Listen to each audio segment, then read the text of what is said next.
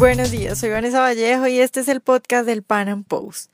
Cristina Fernández de Kirchner tiene encima varias acusaciones por corrupción, por desfalco, a las que hasta el momento no ha podido hacerle frente. Su defensa es pobre y es más que evidente que la exmandataria está buscando una salida más fácil, como por ejemplo la de conseguir inmunidad política lanzándose a senadora o a diputada en las próximas elecciones. De otro lado, si bien Mauricio Macri, el nuevo presidente, parece intentar un cambio de rumbo en Argentina, los tropiezos no han sido pocos. Protestas en la calle, jueces frenando sus iniciativas para desmontar, por ejemplo, los subsidios al gas y a la luz, y un descontento sobre todo entre quienes parecen seguir pidiendo las políticas de corte socialista a las que estaban acostumbrados con más de 10 años de los Kirchner. En nuestro podcast de hoy, con Raquel García, periodista del Pan Am Post, hablaremos de la difícil situación que afronta Cristina Fernández de Kirchner con todas las acusaciones que tiene encima y además del panorama que enfrenta Argentina con el reciente mandato de Macri. Raquel, buenos días y muchas gracias por estar hoy con nosotros. No, muchas gracias a ustedes. Buenas tardes. Raquel, yo quisiera empezar preguntándote cuáles son las acusaciones y las causas importantes que en este momento tiene en su contra Cristina Fernández de Kirchner. La mandataria Cristina Kirchner tiene cinco causas que le complican su situación judicial y pueden llevarla a la cárcel. Una de las más importantes es la que tiene que ver con la obra pública. En este caso se investiga el otorgamiento discrecional de contratos viales durante el kirchnerismo a favor del empresario kirchnerista Lázaro Báez. La justicia argentina ya procesó a la, a la expresidenta, la embargó por una cifra millonaria por el delito de asociación ilícita. Baez, según las autoridades, fue favorecido con 52 contratos que en un 50% quedaron inconclusos y por los cuales cobró un sobreprecio por encima del 65%. Otra de las causas es dólar futuro. La presidenta fue procesada por ser parte de una asociación ilícita y la investigan como responsable del delito de la defraudación a la administración pública. En este caso, el juez que lleva la causa terminó la investigación y Cristina Kirchner quedó a las puertas de un juicio oral. Se ordenó también la inhibición general de sus bienes y el congelamiento de las cuentas personales. Otra de las causas importantes es la denuncia del fiscal Alberto Nisman, que mañana cumple dos años de fallecido en circunstancias extrañas. La Cámara Federal de Casación Penal falló a favor de reabrir la investigación de la denuncia que hiciera el fiscal en contra de Cristina Kirchner y varios funcionarios de su gobierno. Esto es en el caso por el presunto encubrimiento de los iraníes vinculados al atentado ocurrido en 1994 en Buenos Aires contra la Asociación Motor Israelita Argentina. Otra de las causas que pudieran incluso convertirse en una son OTESUR y los sauces. Son dos causas distintas, pero están muy relacionadas y que en algún momento pudieran convertirse en una sola. En el caso de los sauces, es una firma inmobiliaria de la cual es propietaria la presidenta y sus hijos. La exmandataria y su hijo, eh, Máximo Kirchner, son investigados por falsificación de documentos públicos, enriquecimiento ilícito y presunto cobro de coimas. En el caso de Otesur, otra firma inmobiliaria, la firma está sospechada de ser utilizada para lavado de activos. El modus operandi en este caso fueron contratos millonarios con empresas de Lázaro Báez, quien durante dos años alquiló habitaciones de los hoteles de la expresidenta, nunca los usó y las pagó y se supone que este pago era un retorno por favores recibidos. Estas son las causas que en general pueden complicarle mucho la situación judicial a la expresidenta en este año. Raquel, ¿y en qué va su defensa? ¿Qué ha dicho la expresidente al respecto de estas acusaciones que nos has contado? Yo creo que hay algo que desfavorece mucho a la expresidenta Cristina Kirchner y es que no ha mostrado pruebas concretas que desmientan de forma contundente las acusaciones en su contra. En algún momento incluso negó haber conocido a Lázaro Báez, ser amiga de él, lo que no es cierto.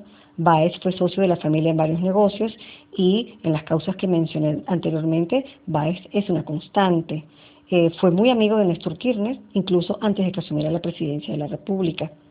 Hasta ahora la estrategia de la presidenta, de la expresidenta, ha sido victimizarse, dice que es víctima de una persecución política, que es víctima del Poder Judicial y del presidente Mauricio Macri, que quieren verla privada de su libertad. La mandataria se ha dedicado todo este tiempo a atacar a Macri en las redes sociales, a resaltar los puntos negativos del actual gobierno y a hacer comparaciones con su gestión dice que su gestión fue buena y que Macri es adinerado, que favorece a los empresarios. En todo momento ha utilizado un discurso anticapitalista, anti-libre mercado. Y esa ha sido su defensa, básicamente su estrategia en, en, todo este caso, que la complica bastante, pero que mm, ella no se ha ayudado básicamente porque no ha mostrado pruebas concretas. Raquel, más o menos la única salida que tiene eh, Cristina para librarse de estas acusaciones que son bastante graves y de las que parece no poder defenderse, pues es conseguir inmunidad lanzándose a senadora o a diputada. ¿Qué tan probable es que eso suceda? Eh, ¿Crees que es muy posible que logre ganar unas elecciones y librarse de las acusaciones que tiene encima? Hasta ahora la candidatura de Cristina se maneja como una posibilidad por algunos sectores, especialmente por los militantes, por los sectores más radicales, pero es solo eso. Realmente la expresidenta no tendría muchas oportunidades si no logra el apoyo de todo el peronismo y eso no ha sido posible hasta ahora. Raquel, cambiando un poco de tema y pasando pues al panorama que, que afronta en este momento Argentina con el reciente eh, presidente Mauricio Macri. ¿Qué tanto ha hecho Macri con respecto a los errores de los Kirchner? ¿Cuáles son los cambios fundamentales o las medidas importantes que ves tú que hasta el momento haya logrado el reciente presidente de Argentina? Yo creo que con la salida del cepo cambiario, el pago a los fondos buitres, la gente se entusiasmó mucho en Argentina. Pero a Macri el cambio no le ha resultado fácil y tan rápido como quería el presidente y su propio equipo económico.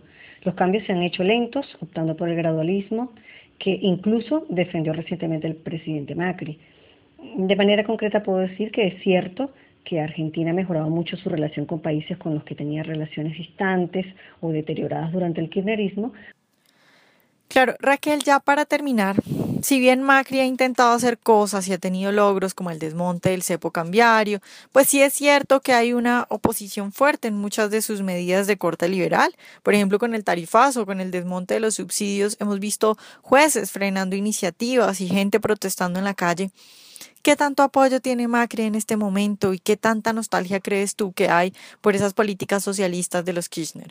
¿Crees tú que los argentinos aún no han aprendido la lección de, de las consecuencias nefastas que dejaron más de 10 años de políticas de corte socialista? Una encuesta reveló que la imagen del presidente Mauricio Macri cayó a su nivel más bajo en diciembre. El informe que leí recientemente de la consultora Elipsis indicó que la valoración positiva del mandatario estaba en 41% en diciembre, luego de haber tocado un pico máximo de 52% en el mes de junio. Y el 8 de enero salió otra encuesta de la misma consultora que decía que la imagen de Macri se mantenía estable. Yo creo que Macri escogió el gradualismo, entre otras cosas, eh, para sus cambios porque no quiere correr riesgos políticos, y menos en un año electoral. Recordemos que en octubre son las elecciones legislativas, las elecciones de medio término que son tan importantes para el gobierno. El presidente va a preferir en este contexto postergar decisiones para no perder votos en estas elecciones que son tan importantes. Yo creo que mucha gente perdió sí el entusiasmo de los primeros meses de gobierno porque la economía no arrancó en el segundo semestre tal como, lo había prometido el gobierno o porque no se eliminó el impuesto a las ganancias, que fue una promesa electoral, o porque no vieron beneficios inmediatos. Yo siento que los argentinos están impacientes, quieren ver resultados económicos a favor ya, pero sí que les afecte mucho. Con el camino escogido por Macri, yo creo que esto va a ser bastante lento. Macri está en esa encrucijada, yo creo. Si va más rápido tendrá costo político, pero si va más lento también porque las mejorías se van a, van a ir llegando de a poco.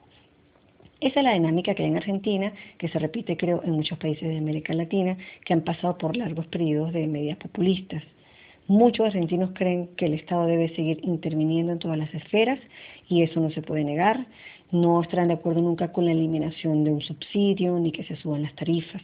En este sentido creo que la expresidenta aprovecha esto, pero también creo que hay gente mucha gente que cree en otra forma de hacer las cosas, apostando un cambio de cultura para gobernar, para convivir como ciudadanos. Y yo pongo el ejemplo la semana pasada de muchos porteños que se indignaron al saber que el gobierno había acordado un subsidio bastante generoso con vendedores informales que para que desalojaran un lugar que el gobierno porteño quiere recuperar.